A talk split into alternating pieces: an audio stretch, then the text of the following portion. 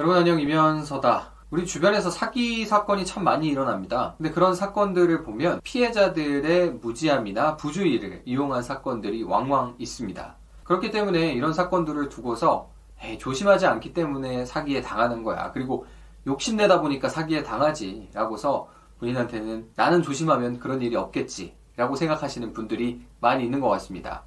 실제로 어떤 기획된 사기들은 이렇게 피해자들의 욕심이라든지 착각, 부지, 부주의함 이런 것들을 교묘하게 이용해서 사이즈를 키우는 경우가 상당히 많이 있습니다. 그럼에도 불구하고 무조건 조심만 하면은 전부 다 사기에 걸리지 않느냐? 그런 거는 또 아닙니다.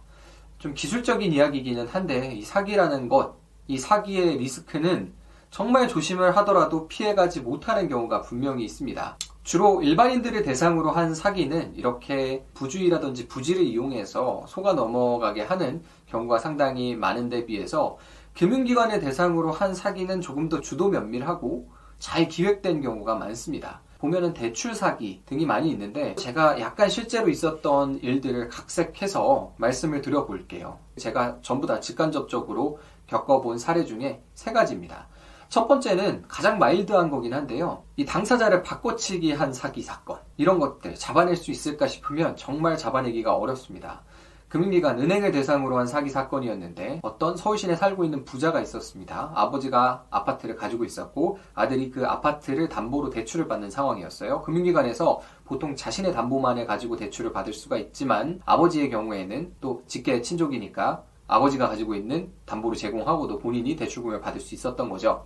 그래서 금융기관에 방문을 해서 아버지께서 서류를 작성하고 뭐 집문서 요새는 등기피 정보라고 하죠. 그런 것도 제출을 하고 근저당권 설정도 해주고 뭐 여러 가지 절차를 밟았어야 됐습니다. 근데 아버지가 은행에 내방을 하더니 자기가 이 등기필 정보, 집문서는 잃어버렸다고 했어요. 그런 경우에는 중간에 법무사라든지 변호사가 본인 확인을 하고서 확인 서면이라는 걸 작성을 한 후에 등기 처리를 하게 됩니다. 그래서 중간에 이제 법무사, 변호사 같은 자격사가 신분증을 확인하고 본인의 인상착의를 확인하고 확인 서면을 작성을 해줘서 담보 제공이 됐습니다. 그런데 나중에 밝혀지기로는 이 사람이 신분증이랑 인감 도장이랑 인감 증명서까지 같이 지참을 했음에도 불구하고 그게 아버지가 아니라 아버지와 비슷한 인상착의를 가진 대역이었습니다.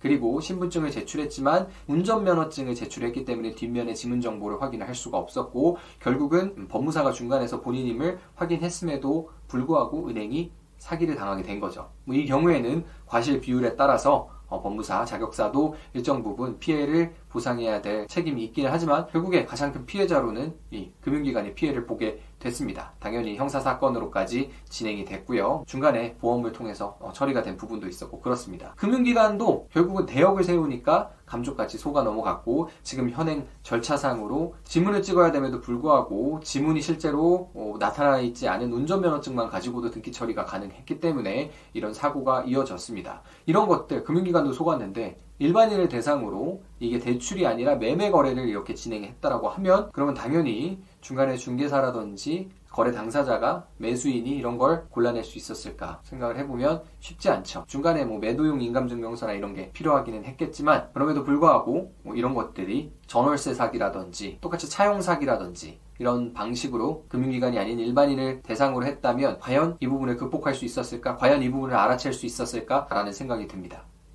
자, 이 첫 번째 사건이 가장 애매했던 사건이고요. 두 번째 사건은 더욱더 골 때립니다.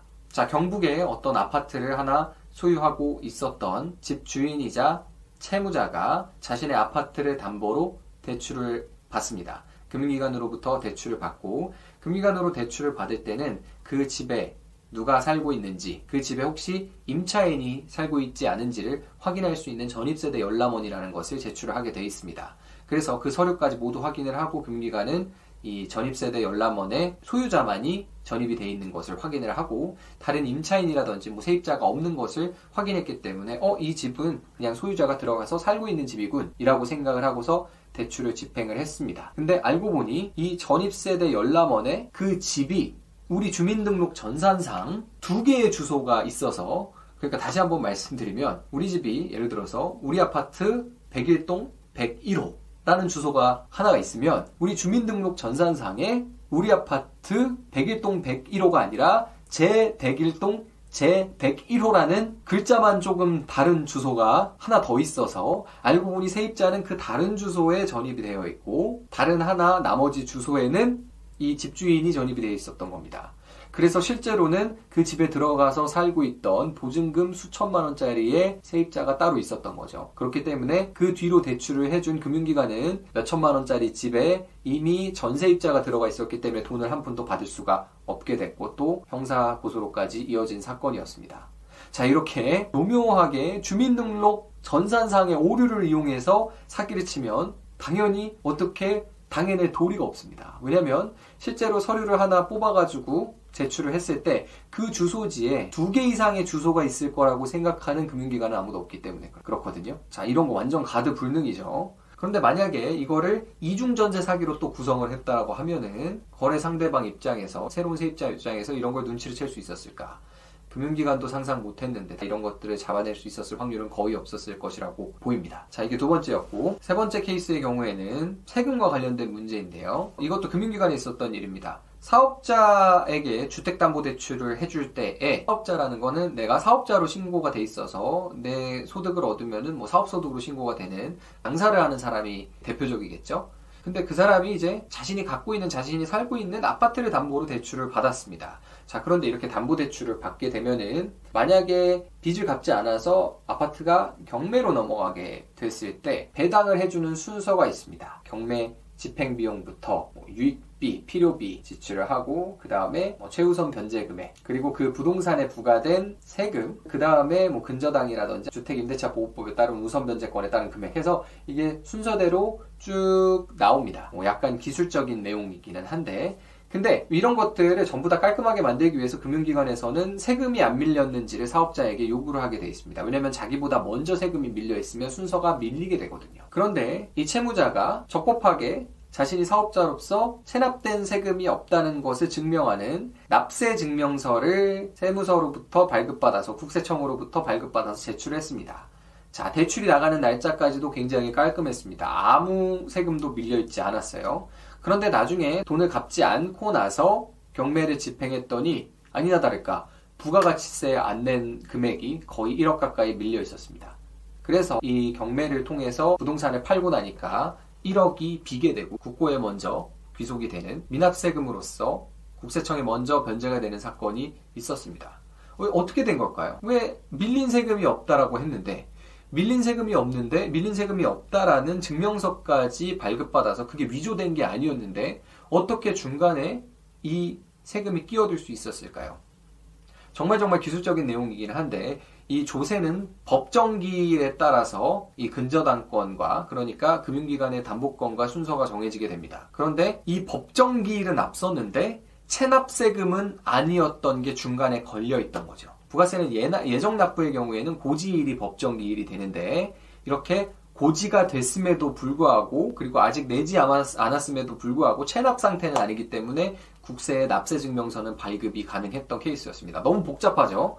그런데 아무튼 세금이 안 낸 거로 나오지는 않는데 실제로 안 낸 게 있어서 그게 중간에 순서가 끼어 들어가게 돼서 돈을 못 받게 된 사기 사건도 있었습니다. 이게 전부 다 제가 지금까지 말씀드렸던 게 현실에서 일어났고 실제로 피해를 봤던 사건이었습니다. 자, 이렇게 절대로 가드가 불가능한 사기 사건들이 있습니다. 너무 기술적이라서 무슨 말 하는지 잘 모르겠네 하실 수도 있겠지만 이런 케이스들은 진짜로 실물을 겪다 보면은 어, 정말 막기 힘들었네 싶은 것들이 눈에 띄는데 이런 것들을 부동산 거래로 그대로 대입시켜 보면은 실제로 정말 작정을 하고 사기를 치려고 하면 이런 것들을 교묘히 숨기거나 아니면 숨기지 않더라도 아주 절묘하게 활용을 해서 사기를 치려면 칠 수가 있습니다.